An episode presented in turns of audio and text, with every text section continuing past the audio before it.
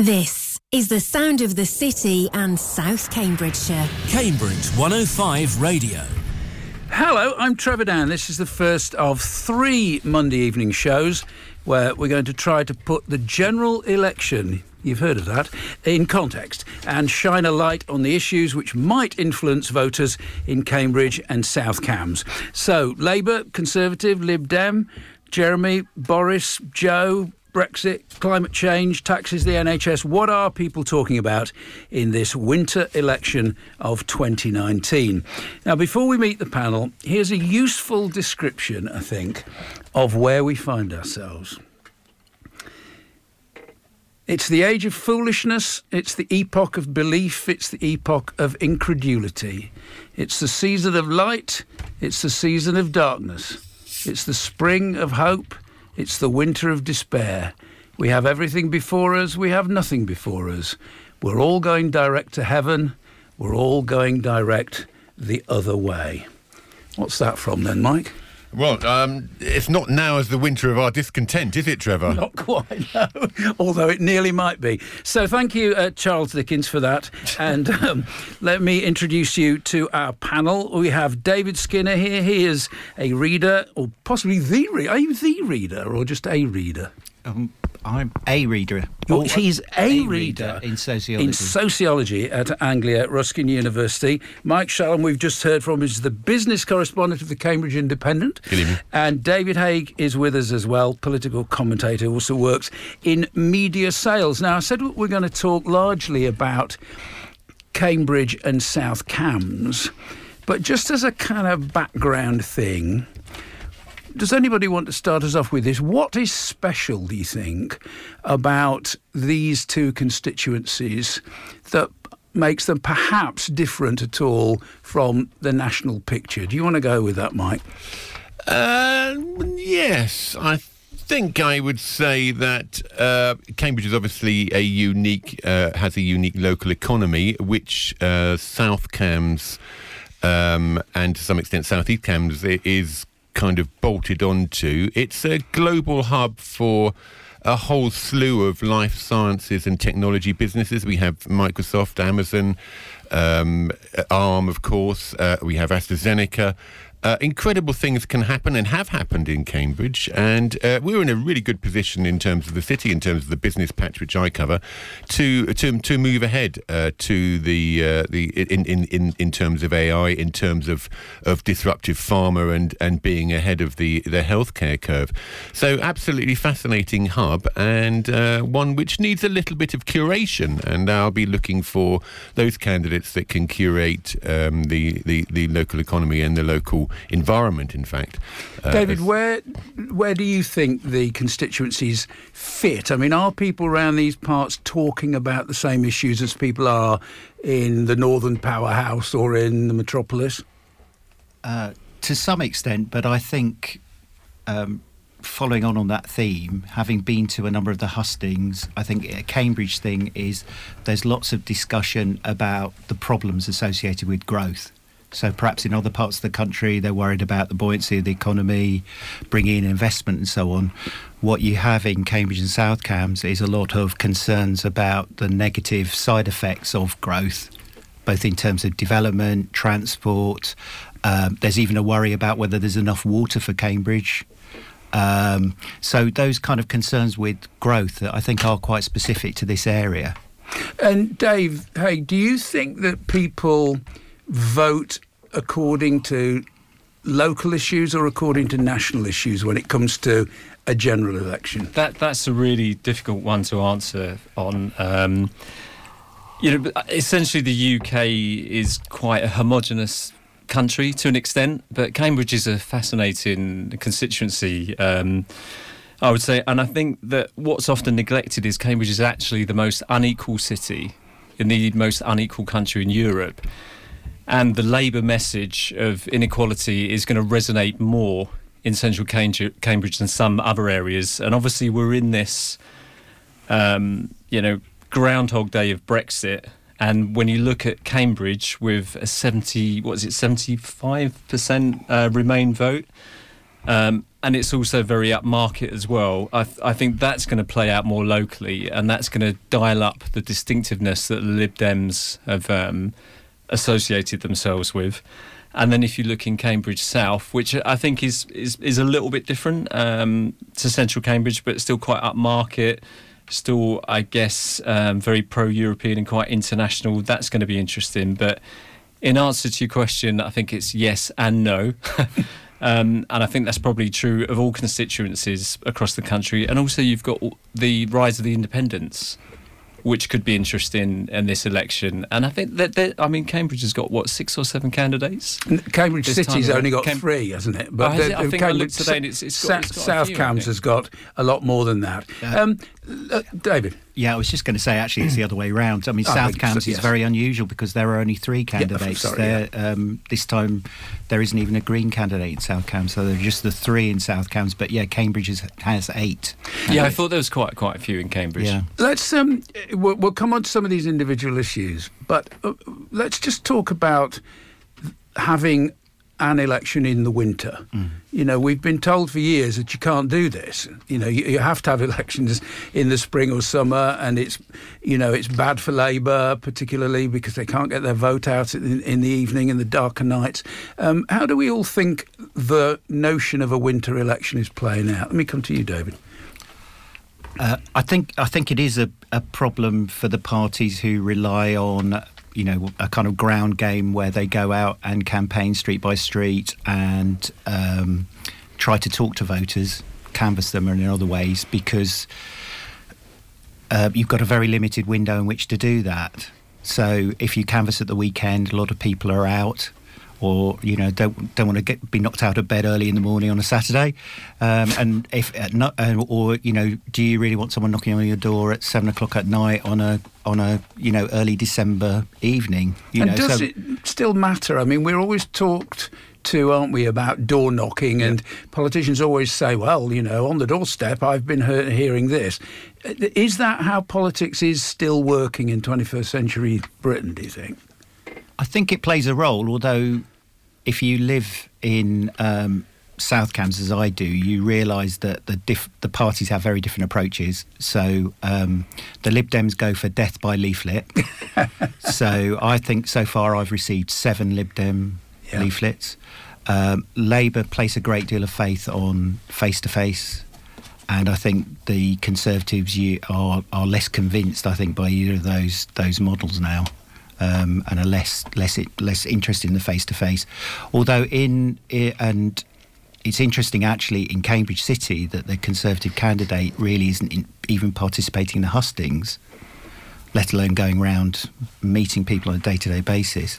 Mike, the winter election, how's that working, do you I, think? Look, the Brexit referendum happened in 2016, Trevor. Um, you, you, know, we watched as, as Parliament sort of got bogged down. It's it's been in, in a in, in a stalemate. It, it, it's it's been going nowhere there clearly needs to be some sort of effort to break the deadlock. There was either going to be a, a second referendum, which would have been my choice, um, or, or, a general election. Uh, we've got a general election. I think most people accept that and and go well. Look, you know, let's we we don't really want to go through the whole Christmas and New Year period in further with further uncertainty. At least this general election is going to clarify what sort of country we want to live in. I mean, there's two very different perspectives going on now. You've you've got a, a, a, a, Labour manifesto which has promised tens of billions of spending on infrastructure, on social care, on police, on education. You've got a, pretty threadbare um, Tory uh, manifesto which uh, is, is much more modest. We don't know whether there are other elements that it hasn't sort of been talking about in the manifesto. But there's two different types of Britain we've been get, getting towards this moment. Let's find out what sort of Britain people want to live in. I'm going to say to you, though, Mike, that we might not find out at the end of this election. We were told in 2017 that we needed to have an election, rather as Edward Heath said in 1974, this is an election about who runs Britain, and the answer that came back was, well, you don't. Um, but um, we were told in 2017 that this would put an end to the to the rancour and the uh, uh, the constipation of Parliament. We might get another hung Parliament. We might do, and um, in that situation, I think that the logical next step would be a second referendum. Uh, you know, so we've got to keep voting till we get we it right. We? Get, we, we, there, there is no. we've got to keep going. You know, we can't get bogged down. We can't have an eternal stalemate in this country. We've got to find some way of moving forward. I don't think it's a, question of, uh, uh, uh, uh of we've got to keep going until you get the right answer. People, we live in a democracy. This is three years ago. This this this referendum took place. We're not bound. You know, the, the, the Boris Johnson isn't bound by you know the fact that he voted down Theresa May's bill last you, you know earlier in the year. He doesn't give a monkeys about it. This is what democ- happens in a democracy. People are free to change their minds, and when you know when the facts change, as we you know kind of the, the scientists would say then my view changes and uh, changes, and the facts have changed. The the promised land of Brexit, uh, you know, with you know tens of million easy deals, easiest deal in history. We know that was rubbish. We know that other things were rubbish. We know that the British public has has has has not been given the full facts about the uh, the, the Russian influence in in the 2016 referendum. We know lots of stuff now. We know that it's not going to be easy to trade on WTO terms. It's going to be even if this Brexit deal goes through it's going to be years before we actually are out of the European Union. So let's let's. let's There's let's another view, of course, which is that the British people, in their um, ignorance or in their knowledge, voted for one thing, and some people are now saying you can't have what you voted for because you didn't really understand the question that you were being asked to answer. And those people may say that that's a deeply undemocratic view. We've got a situation where the, the Brexit Brexit movement, if you want, are now split down the middle. The Brexit Party wants a, a no deal Brexit, which uh, lots of other people who want a Brexit of some description know would be catastrophic for, for the UK economy. Some Brexiteers want one thing, other Brexiteers want another. So this Brexit party, by the way, which is polling at about three percent, do we do we care about them, Dave? Well, the deal recently, or it wasn't a deal. He didn't say it was a deal. The, the um, decision taken by the arrangement. The Brexit party. That's that's the word. You've come up with the best words so far: constipation and arrangement. Both winners. The arrangement that was discussed uh, a week or two ago. That's kind of um, put an end to all of their momentum. And I think Boris Johnson has out Brexited the Brexit Party. So I think they're not going to make the impact that they were going to. But as a wider discussion point, obviously they've made a huge impact because their performance at the European elections in 2015 was the catalyst for a referendum. And then the what did they get? 33% at the recent European elections. I think that's been the catalyst for the crystallisation of the Conservative Party's strategy, which is to just talk about Brexit, talk about Brexit, talk about Brexit. So they are therefore identified as the Brexit Party, as well as being the Conservative and Unionist Party, of course. And what might happen, not to the same extent, but after the referendum in Scotland, then the 50%, or what was it, sorry, the 45% who voted to leave the UK then chose to identify themselves with the SNP and they got what was it 55 56 out of the 59 seats i'm not saying that's going to going to happen in in this general election but it's definitely going to shore up that conservative vote and I think they're going to do much better than I thought they would perhaps 4 to 6 weeks ago David how do you think it's going to play out with the electorate in our area that the leader of the Labour Party isn't prepared to say that he's pro or anti Brexit, that he wants to say both ideas may be valid, and I'll come back to you on that one. Mm. Well, uh, I think you should take the two constituencies separately. So, Cambridge City is one of the most Remain places in the UK, and if you go to the hustings, it's a continual argument between the two parties about who's the most Remain. So, with the Labour candidate continually pointing to his Remain credentials, as actually does the Labour candidate in South Cambs. Um, obviously, the uh, South Cambs is traditionally a Conservative seat, uh, but it's 60% Remain in the referendum. So then Anthony Browne, who's the um, Conservative candidate there, has to play quite a, a, a subtle game there uh, in terms of basically he has to sign up to the Johnson deal, but without any you know he will he wants to move on as quickly as possible unlike the national campaign he doesn't go brexit brexit okay brexit so all the time. it seems to me that that you're saying right we've got the conservatives who are uh, the cake party and we've got the lib dems who are the eat it party Yeah. and we've got the labour party who are the either cake or eat it party depending which constituency you're in Um, no, because actually, in the in the particular constituencies, that isn't the case. You could argue nationally that very much that that's the case, but I think in the constituencies you couldn't because actually. Both the candidates are very much on the Remainer wing of the Labour Party, um, and and at points of actually um, well, if you look at Daniel Zeichner, uh, resigned from the shadow cabinet on a point of principle in relation to to um, remaining. So he's pro- he and and never signed up to revoke Article 50. So he's a kind of Labour Remain rebel. Um, can I interrupt but you but I think with the Labour, your your question not. about Labour policy is is I think it's be really interesting to see how it plays out um, because um, some people say it's confusing.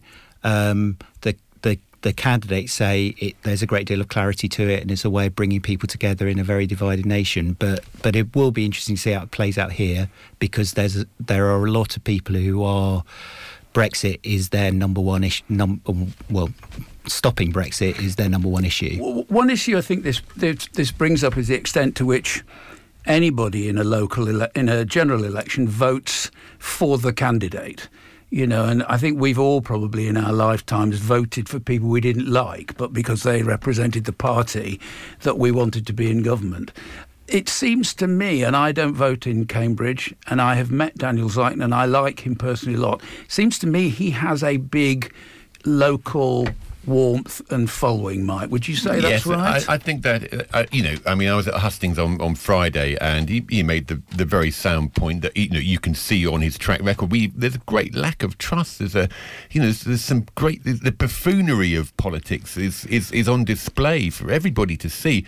I mean, Daniel Zeichner has played a very low key um, but dignified role. He's contributed to the city. He's, I know he's been a big supporter of of, of a lot of uh, environmental sustainable economy initiatives. I know he's been a big fo- uh, supporter of, of Extinction Rebellion and the school strikers. He's, you know, he's, he's he's done a lot of good. My own feeling, Trevor, about this, you know, I think obviously there is a, a, a Lib, Lib Dem candidate. Um, I think the Lib Dems have uh, kind of like made life more difficult for themselves by this revo- revoke Article 50 uh, situation. They're completely another another whole level of of, of, of, of of voting, which was not necessary. They've complicated their their pitch. Um, I, I would say that, that that's going to make it an uphill struggle for Rod Cantrill. Um, so I, you know, my view would be that, that Daniel Zeichner would probably retain his seat. Uh, the Tory, of the, the Conservative, of course, wasn't uh, at the hustings. What's interesting about the other seats is the psychology of the people, of the voters in those consti- constituencies. They ha- they have now seen that Brexit Party is reverse engineered into the Conservative Party and morphed the whole party into a much more right wing friendly, even alt right friendly, Trump friendly uh, organisation uh, with a leader who has, is, is known for his. Uh, frankly, racist and and uh, uh, uh, sometimes hom- hom- homophobic and misogynistic. His his his lying um, is is is is public knowledge. What are those Conservatives going to do in South Cambs and South East Cambs? Are they going to say, look, you know, like, thank goodness we, we really want Brexit to get through so much that we're prepared to put up with this sort of, this, this the, the, the way that our party has gone the way that our party has shed, shredded its own moral and ethical standpoints, you know, built up over many decades, if not centuries? Uh, or are they going to say, you know what? I think it's time to we want a, a more traditional sort of conservatism that's, that's sound on the economy. This lot don't seem to have that, so I'm not going to vote. Well, history would tell us, wouldn't it, Dave Haig, that we that um, right-leaning people, conservative-leaning people who don't like their leader will change if the leader of the Labour Party is a soft centrist. So Tories will vote if you know if they feel that they they don't want John Major anymore, they will vote for a Tony Blair. But clearly, they will not vote for a Jeremy Corbyn. So, do you think the Tories as a whole are going to be holding their noses and saying, "Well, we don't like our lot, but we like them better than we like their lot"?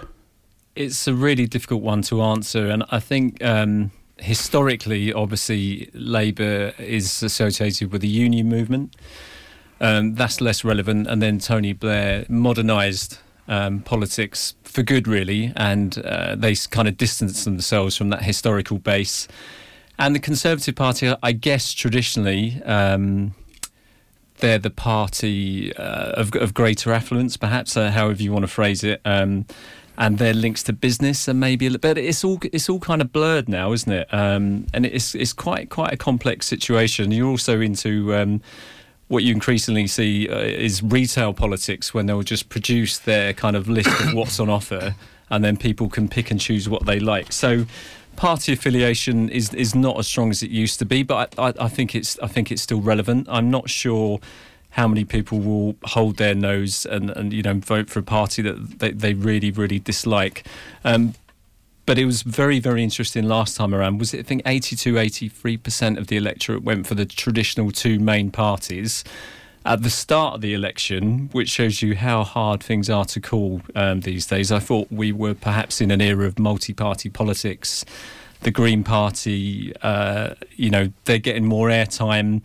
It's not just you know one or two politicians that people can to identify. You can talk about Jonathan Bartley. Um, Siân Berry as well as Caroline Lucas. And obviously, the Lib Dems were looking really, really strong. Quite peculiar why they weren't doing better, but they also seem to be in a good place.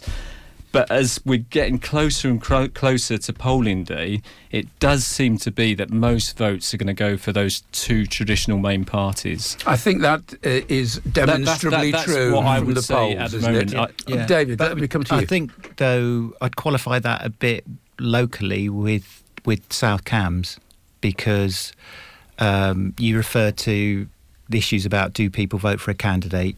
Well, arguably, the Conservatives have got quite a toxic candidate who's following on from Heidi Allen, who had a very different politics from him, but also perhaps maybe alienated other Conservative voters because of her sort of flip flapping between between different positions. Are you accusing her of having more parties than Lesley Gore? Yeah, but, but um, the issue there is, I think, not so much. Um, it's that you there's a sort of battle in South Cambs between Labour and the Lib Dems to claim that they're the they're the people that the ta- they should be able to borrow the others' votes. Well, Basically, here, here we are back at that question that I asked you about Cambridge Central, because uh, w- as we can see that Daniel Zeichner has a personal Yeah. vote, as uh, I think we should probably say that Julian Huppert did as well. Yeah. Um, Heidi Allen had a, a big personal following because it was possible uh, to be, um, you know, a, a natural centre-left person and think, well, I could vote for her actually because she's a Remainer and all the rest of it. I think my own personal view would be if she'd stood as a Lib Dem, she would be the candidate to beat. But because she stood down, that's really opened it all up again. Yeah, it, it has. Um, although it's it's interesting because I would have said similarly. I would have thought it would have been a very interesting contest in South Cambs if she's if she stood as a Lib Dem. Um, but when you talk, certainly the line from the Conservatives is that actually in some parts of the constituency she was very unpopular. So maybe you know if you live in the bit of South Cambs that I live in, close to the on the on the outskirts of Cambridge, perhaps. So yeah, this is Queen Edith's where you are, yeah. And but the uh, the the line from the Conservatives is that in other perhaps the more rural parts of the constituency, she was a lot less popular. And I suppose the jibe is she didn't stand because she didn't think she was going to going to win. But I, I, agree. a bit unfair, actually. yeah. Um, you, you know, I mean, she didn't stand because she got a lot of, uh, uh, you know, social media hate. Her, her life was made impossible. Uh, I think we should recognise that fact, and I, you know, we should identify the fact that yes, some of these people were Tory supporters. Yeah. You know, like who were p- piling opprobrium uh, uh, uh, on her. I think it's it's a great loss for politics, and Yeah. it's symptomatic of the decline of of of, of cult, cult, cult, you know, our culture. Yeah. I just want to pick up a bit on a point you made earlier, though, Trevor. I mean, you're kind of presuming by saying that you know, like uh, clearly, you, know, people have made their minds up about about Jeremy Corbyn. As if that's a given. I, I would challenge that. Remember the 2017 election? I mean, Corbyn was written off. Turned out he's quite a good campaigner. He kind of pulls something out of the hat. He's he's got something. He, he's a brilliant campaigner, but he can no longer play the outsider card. I think if you look historically, um, a lot of elections are won on this concept of, of the change candidate. Jeremy Corbyn has seen off David Cameron, is seen off Theresa May, and now he's up against Boris. He is no longer uh, can get people to coalesce around. Hey, who's this new bloke? Uh, Yeah, he's quite interesting. I, I thought he fought a brilliant campaign, and he's a fantastic campaigner. But he can no longer play that card. I know he's now talking about you know a really radical set of policies, but but just that concept of things being different under this new guy, he's as much establishment uh, as. You know, as a lot of politicians, Isn't it also are true- on the front line now? Isn't it also true that in general elections, which have become, as we were all saying earlier, more presidential as the years have gone by, that a lot of voting is about who do I not want to be prime minister? Well, There's what they- what they say is that- voting, isn't there? when people get to the ballot box, they, they think about their family and their own personal finances, and that. I mean, that may sound cynical, but I think there's there's quite a lot of research that suggests that that, that is the decision that ultimately sways it. Um, but to to talk about the Heidi Allen um, kind of uh, issue that we we were discussing further. Uh, discussing earlier, I, I thought she was she was quite an interesting candidate. Really, she had a national profile, high recognition. She became quite woke, if that's the correct term, about you know food banks and Remain. So she she was reaching out of the traditional Conservative uh, Party electorate, and if she could have held on to that, to go back to your point about holding their nose, and brought in some of these, you know, other people that might not necessarily, she, she would have been the candidate to beat. And I think in central Cambridge, the incumbent MP has a massive majority because it's a small, compact, um, you know, urban constituency really, where people just basically have that you know, that geography and visibility to get around, you know, press the flesh, get to know It's the not, by the way, in terms of numbers, it's not that small. You know, Cambridge is 74,000 and Cam- Cambridge South is uh, 84,000. But it's quite It concentrated more in one. Yeah, so I, I think yeah. that candidate, like Julian Huppert, like Daniel Zeichner, they they can build up a, a local profile, and also Cambridge, you know, punches above its weight as a city, so they can build their profile around that. I think in the other constituencies that that's perhaps a little bit a little bit more challenging. That that'd be my opinion. You mentioned, Mike, social media. And we're a bit tired, aren't we, of hearing that it's all about social media. And the people who normally tell us this are people who work in old fashioned broadcast media, or as it's sometimes known, anti social media. Um, Not there- heard that one before, Trevor. Thanks for springing that on me.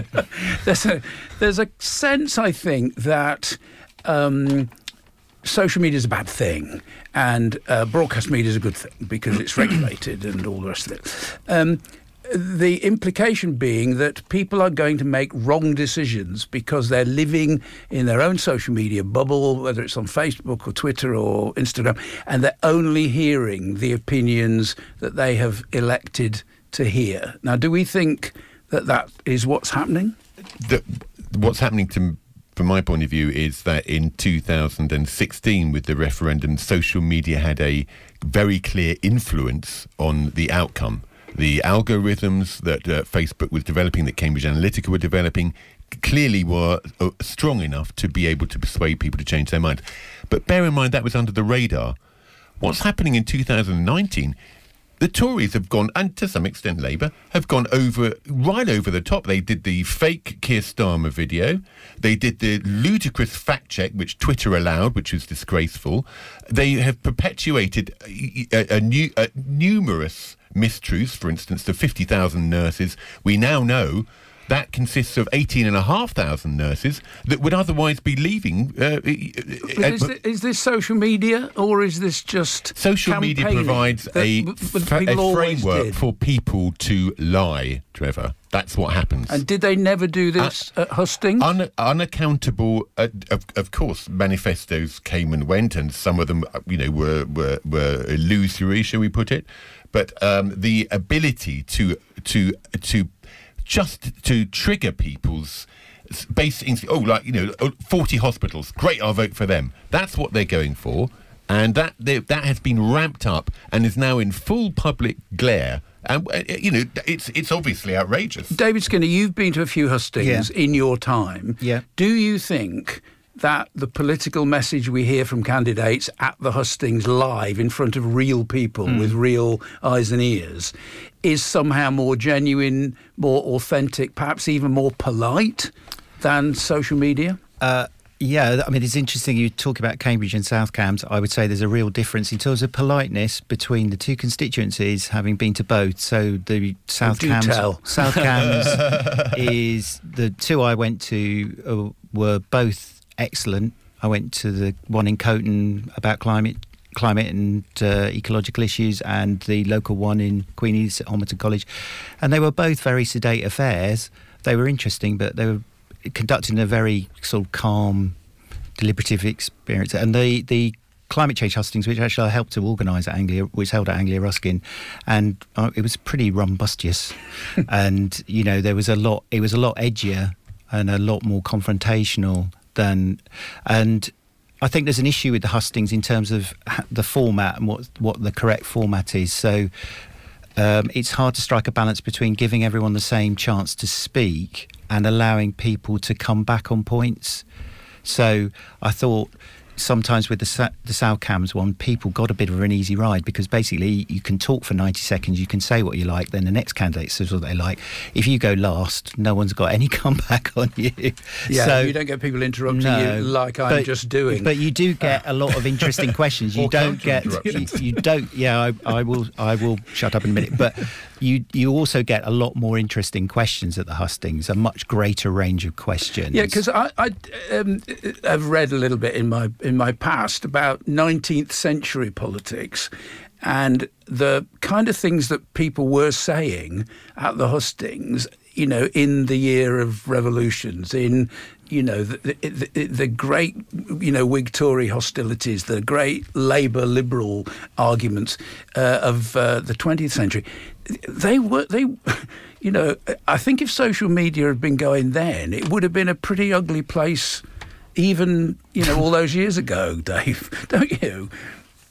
Well, um, they still had tablets, didn't they? in the, He did, and they had things to throw at people. yeah, um, possibly. But um, we do live in an echo chamber. That that is for sure. Um, I'm no expert on algorithms, but I guess there's just reinforced bias, just continually perpetuates.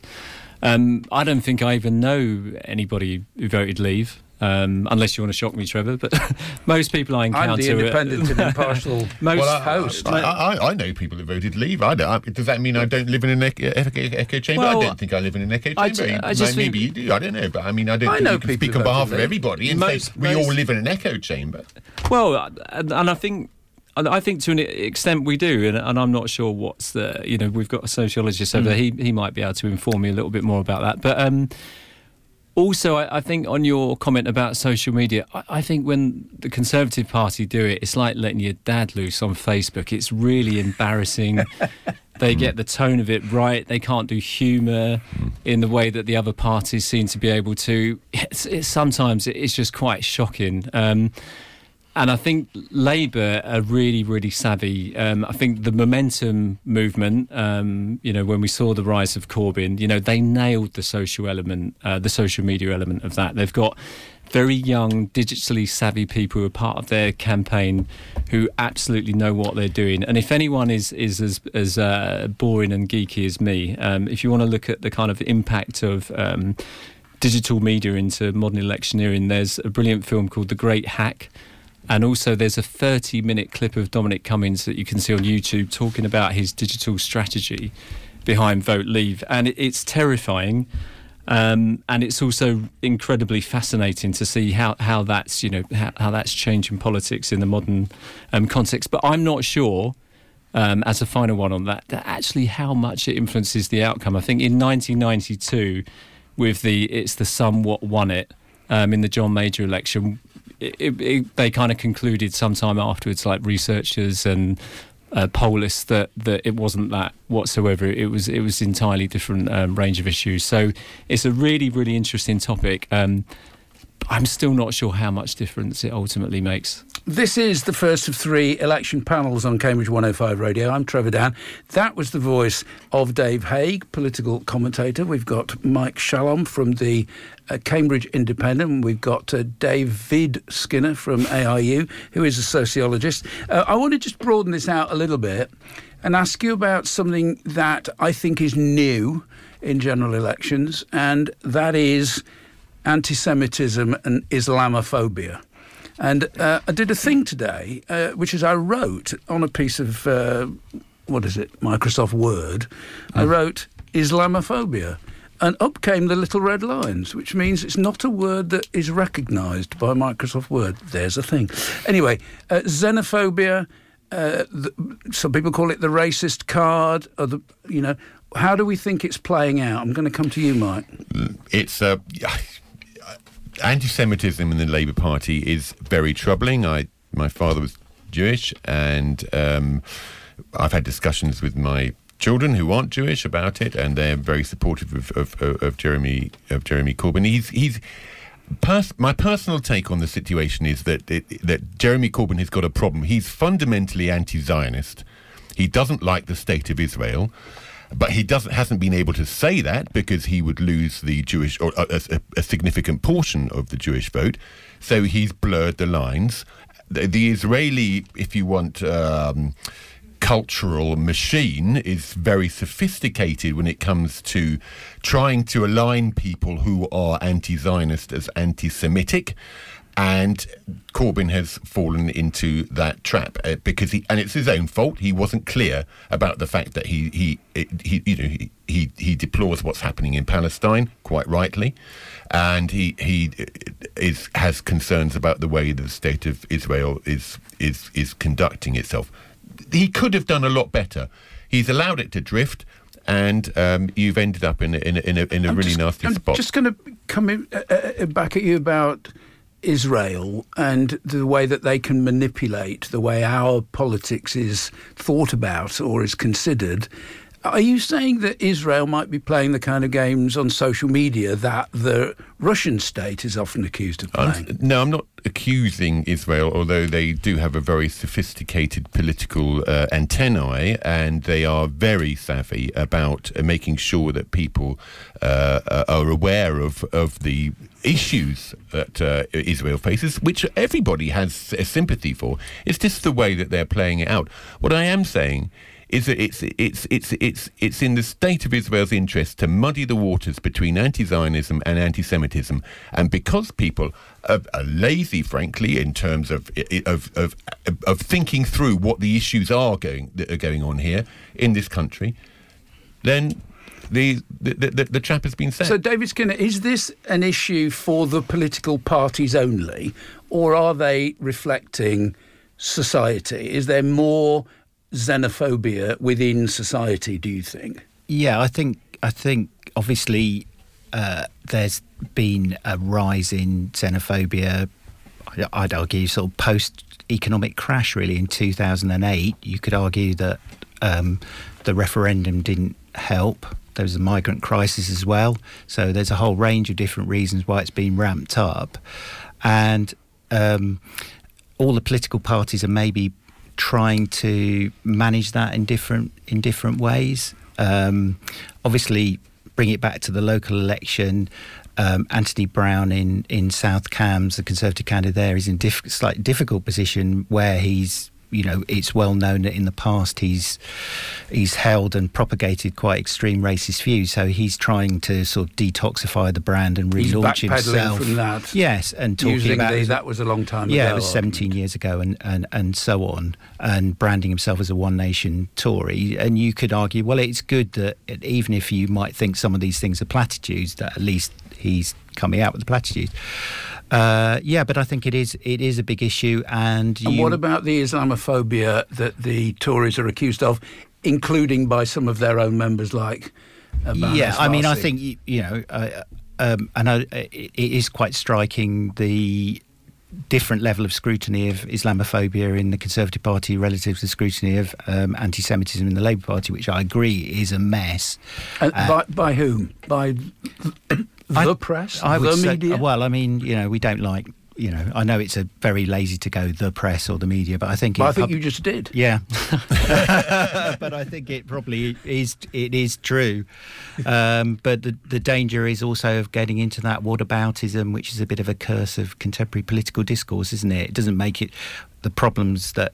Uh, within the Labour Party, and I think it's more the botched way in which they handled the accusations. There are anti-Semitism. differences there, aren't there? Yeah. I mean, between the way the Labour Party is operating and the way the Tory. Yeah. The Tory, the Conservative Party is knowingly using dog whistle tactics Yeah. to pull a certain vote from people in this country. Labour has blundered into this sit- Yep. situ- situation and hasn't been effective in, in, in getting its way out. It shouldn't be in that position. I think we probably all know Jewish people, particularly, you know, geographically placed in in between North London and here, who are very uncomfortable about the Labour Party. Um, uh, uh, is that going to damage the Labour vote? Uh, Might traditional Labour supporters from that background just say, do you know what? I support the party, but I can't vote for this. I think Louis, Luciana Berger will win her seat, and that is evidence of that. It's, it's in, an incredibly peculiar phenomena that just won't go away. Um, and it was really interesting in, in the debates, which I found very curious when Jeremy Corbyn said Jeffrey Epstein. He's the only person who's made that pronunciation of that surname. So it's just, re- but it's kind of creating this like otherness that, and it, I just find it all very, very odd, and it, and it's disturbing. And the mudslinging now, when the anti-Semitism um, conversation creeps up, the Labour candidate will will talk about Islamophobia. You know that is just incredibly um, distasteful. We don't want to go down that route. The UK is not perfect. But, and some people may disagree with me, but I think generally we're quite inclusive. We've got a, a history that we should be proud of in terms of you know integration, and it's just really quite upsetting that we, we It is seem to be in upsetting. this, Uh, this it's absolutely upsetting, and it started right back when Ken Livingstone was allowed to remain a, a, a Labour Party card, card carrying member. His his views were odious. Uh, they were possibly criminal. Um, uh, it- you know, it's, it's shocking it wasn't stamped on there. That's why it's. Chris Williamson is a, is, is in my book you know, uh, a, a, a, a deeply troubled and troubling uh, politician. He, there's no way he should be allowed near the Labour Mike, Party. you'll remember Enoch Powell and various other people. Perhaps you won't. Perhaps you're younger than you look. Yes. Um, But yeah, I think I've isn't, done it again. isn't part. But you know, it's not just uh, it's not just on the left. Yes, but you've got that to remember kind of that Enoch. Powell's Rivers of Blood speech finished his political career, whereas that's not the situation. Not what they thought in happening now. Northern Ireland, Mike. Um, But- okay, look, we've got 15 minutes to go, and we haven't yet talked about climate change. Now, uh, we're not going to say uh, is there climate change or isn't there, but we are going to say what impact is that kind of thing happening, uh, having on politics in our area. Now, you know, Cambridge is absolutely full of people who are in favour of, of, of cycling and, Yeah. and all those other I- environmental it's issues. It's really interesting. I would say, even in the space of two years between 2017 and 2019, how far climate change has come and ecological problems as well have gone up the electoral agenda nationally, but particularly, I think, in Cambridge. So there were 150 people at the uh, climate hustings in central Cambridge, and Coton Village Hall was full as well for the South Cambs one, which was about about ecological issues. Um, and it definitely is way, way up the agenda. So here. if I'm environmentally mindful, yep, who do I vote for? I mean, I, I think what you have to do is to answer that question, Trevor, is look at what the different parties are going to do in terms of uh, creating or moving towards a zero carbon society, a sustainable society. So the Conservative Party says that they uh, are aiming for 2050 to be zero carbon. The uh, Liberal Democrats are saying 2045 and the Labour Party and the Green Party are aiming at 2030, 11 years away. Just enough time, by the way, uh, for the uh, science to, uh, that, to that we need to hold. We've got 12 years, or we, we had 12 years. I think it's probably about 10 and a half years now to to lower the uh, the, the the global warming to, to or keep it to 1.5. But Mike, in our first past the post system, however mindful I am of those environmental issues, I might think, in the end, this is still a choice between these two guys who might be our prime minister. I could vote green or I could vote, you know, uh, independent environmentalist or I could vote for all sorts of people. But in the end, I've got to choose between these two. D- you know, Dave, But are, it- but if you- are- are if you- people like that going to believe either of them? Well, if you remember when I referred earlier to how UKIP um, changed the agenda, changed the discussion, and then the Brexit Party did the same. That I know there are um, failings of the pers- first past the post system, but you know you can still force that issue up the agenda. I, I don't feel that your vote is wasted, and to some extent, why the two main parties are successful is because they, particularly the Conservative Party, really is how they can absorb um, ideas as as they catch the zeitgeist and kind of catch up with with you know the rest of the country. But in these constituencies, I said at the start I was going to mention South East Cambridgeshire as well. Obviously, you know that I live there. You've got um, Pippa Heylings, who's a climate change expert, and she's the Lib Dem candidate. Um, and I think there's the potential that she could do well in that seat. And I think that's going to do her no harm whatsoever to have that level of expertise. And I think it, it is an issue. But I mean, to you two, how much do you think green policies are going to actually change the way people vote? 'Cause I'm not certain on that, but I, I certainly feel that candidates need to show an awareness of it, an understanding of it. And it, and it- it's getting it's to a tipping up. point I- where I- people are going to are going to be voting on it because they know it's it, it's incoming. I mean, the, the, the, clearly the voting age should be reduced to 16. Our democracy the, is is kind of like teetering on on the edge is, uh, of being broken. We should be doing things to rectify that and, and as quickly as possible. And si- getting mm. 16 year olds to vote is, is one thing. They need to be invested in in our future. Uh, I, Do you think, by the way, I'm sorry to interrupt, mm. do you think that old people should be disenfranchised? well, I, yeah, my, I mean, uh, you know, like if, if we were in the pub, Trevor, I'd say, well, look, there should be a sort of sliding scale, you know, like after 50 or 60 or 70, you, you sort of get a half a vote, maybe, a 20 and 25%. It's an you know, issue that is raised. You- You know, yeah, you know, that like- y- you look at the um, um, Conservative manifesto and the you know the triple lock and pensions, all this kind of stuff, and you do think, well, they're only saying that so that old people will Yeah. continue to Yeah, but vote it's, for al- them. it's I know, I know you're it's part in jest, but it's also these policies are also to protect vulnerable pensioners, and I think everyone in this room probably knows, you know, a a few of those. So there is this perception sometimes, well, you know, all the money in this country is in property and pensions, but these guys have worked for a living, and I don't think uh, you can also ignore the experience when someone's lived for 75, 80, 90 years. They can, you know, it's it's it's pretty churlish to think that their opinion, you know, isn't just as It's valuable. It's true, but the y- I'm putting this argument as though I'm 23, which, by the way, I'm not. Ah, Um, but if I were 23, I'd be thinking, how come what little I earn I'm paying in tax, and my tax might go up shortly to keep these, you know, old crumblies? yeah, the Labour Party's just, you know, forked out, you know, tens of billions, haven't they, to sort of like make sure that pensions are, it's a bit of a, a bit of a sweetener, but you're, this was straying from the, from the issue. I mean, uh, you know, the climate, uh, emergency is is very real. It's it's with us, and we have very different points. They have, there are very different points of view. But I mean, the the gets Brexit done view is quite clearly a move to move away from EU environmental standards to uh, be able to take on board a, an, an, American style model where you know workers' rights would be removed as well as, as well as a lot of uh, research and scientific uh, um, uh, cooperation would make us a much more isolated community. Whereas, uh, you know, you do get the sense that uh, with, with Labour that they are on the case. Uh, oh, the Lib Dems are also on the case. There's other factors mixed in there. Oh, the Greens are obviously the only party that have been saying very consistently over the, you know, I, I, to some extent, they're all Johnny come latelys apart from the Green Party. They've been for 20 or 30 years.